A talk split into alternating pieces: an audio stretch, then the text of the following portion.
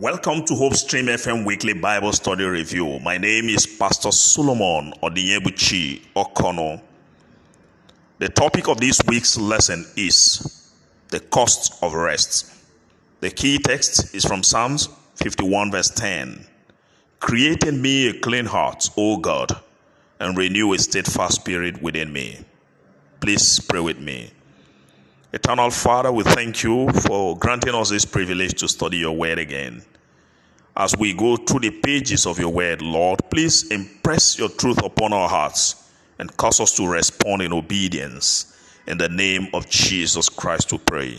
Amen. In recent years, centers created across the world to encourage people to enjoy peaceful rest have recorded increase in patronage. Many people are desperate to find rest and peace, no matter the cost. Medical and psychological experts make us believe that rest is a choice and that we can determine how we respond to situations and circumstances that tamper with our rest.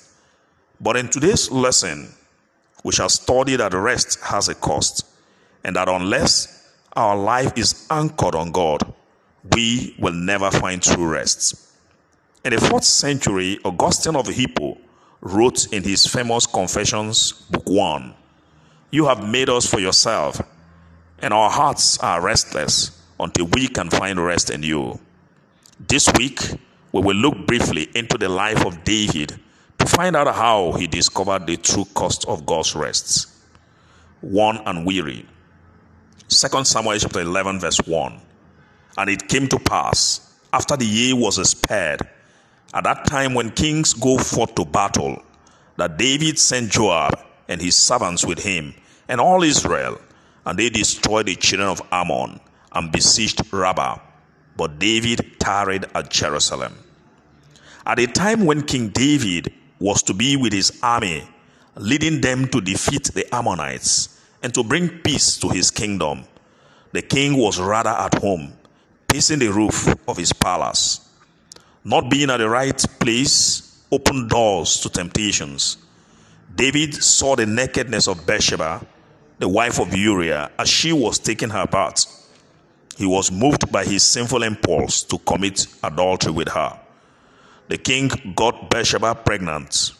Next, David began to scheme to get Uriah to return from battle and to sleep with his wife.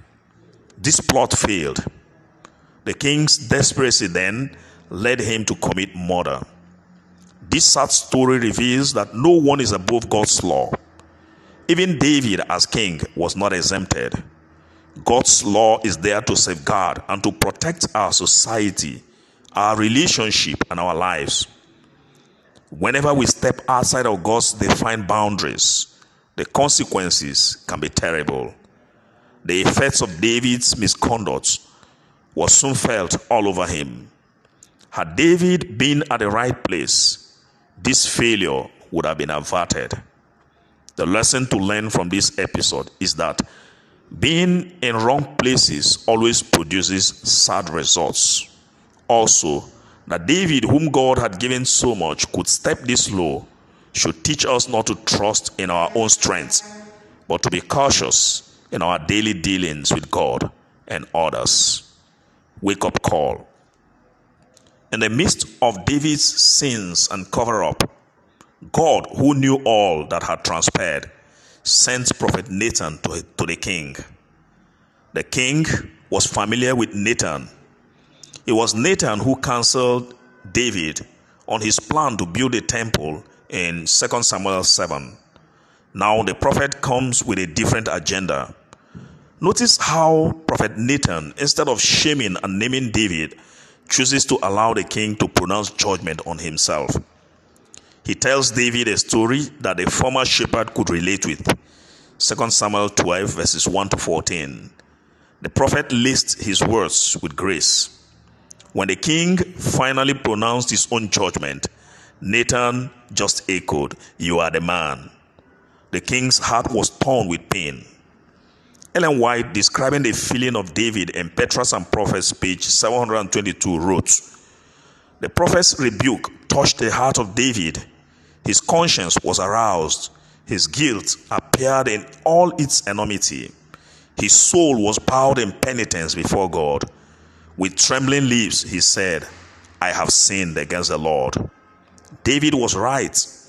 Although he sinned against Uriah and Bathsheba, he knew that all sins committed against others, against institutions, against systems, and against society are sins committed against God. Forgiven and forgotten. 2 Samuel 12, verse 5. And David's anger was greatly kindled against the man.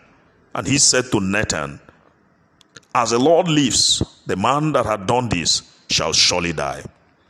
Almost immediately, as Nathan confronted David with the weight of his sin, and David confessed that he had sinned against God, Nathan assured him that the Lord had put away his sin. 2 Samuel 12, verse 13. There's usually no waiting time for God's forgiveness. And the second stanza of our hymn, To God be the glory, Fanny Crosby captures the idea this way The vilest offender who truly believes that moment from Jesus, a pardon receives. But God's forgiveness never erases the consequences of our actions. In David's case, the child that would be born from this sinful action would not live. Second, David's world gradually began to crumble from the moment of that sinful action. His family was in disarray and his future became uncertain.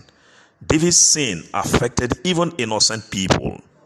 In the midst of this disarray, David opened his heart, cried for mercy and compassion, and he yearned for renewal of hearts. Psalms 51.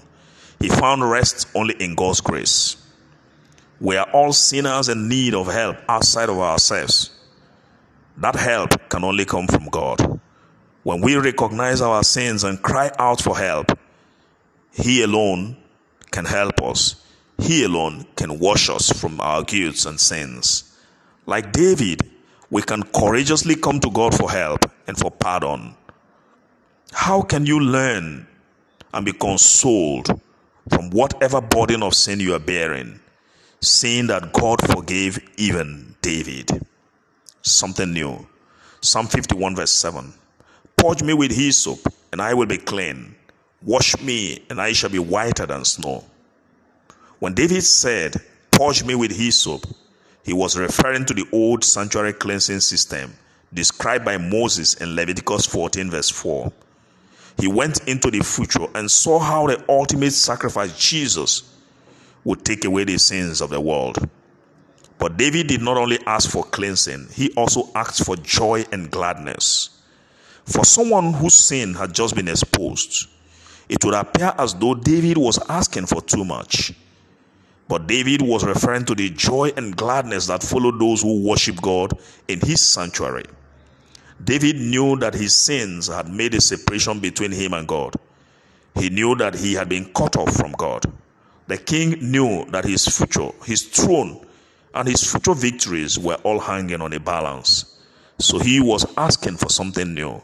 He was asking for God to reinstate him, having been forgiven.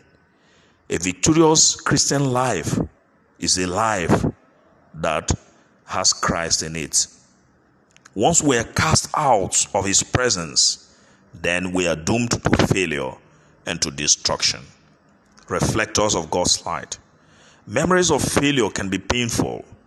This is why we sometimes ask and try to forget our ugly past.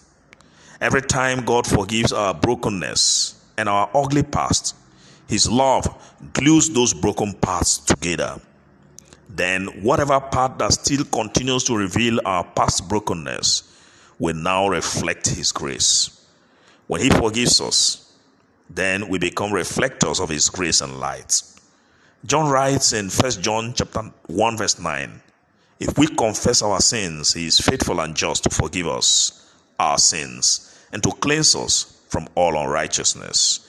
This is an assurance for those living with a contrite and broken heart like David.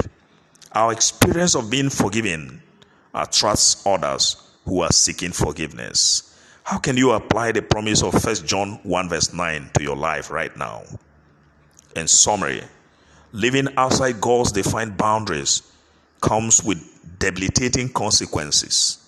God invites us into his forgiving arms, no matter what our past has been. Let us pray. Thank you, our Heavenly Father, ever loving, ever forgiving.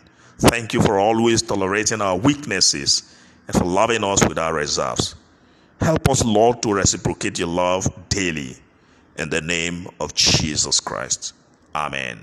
For questions and contributions, you can reach me on WhatsApp through plus 234 9037 891680 or you can send an email to Sabbath School Lesson Summary at gmail.com. God bless you.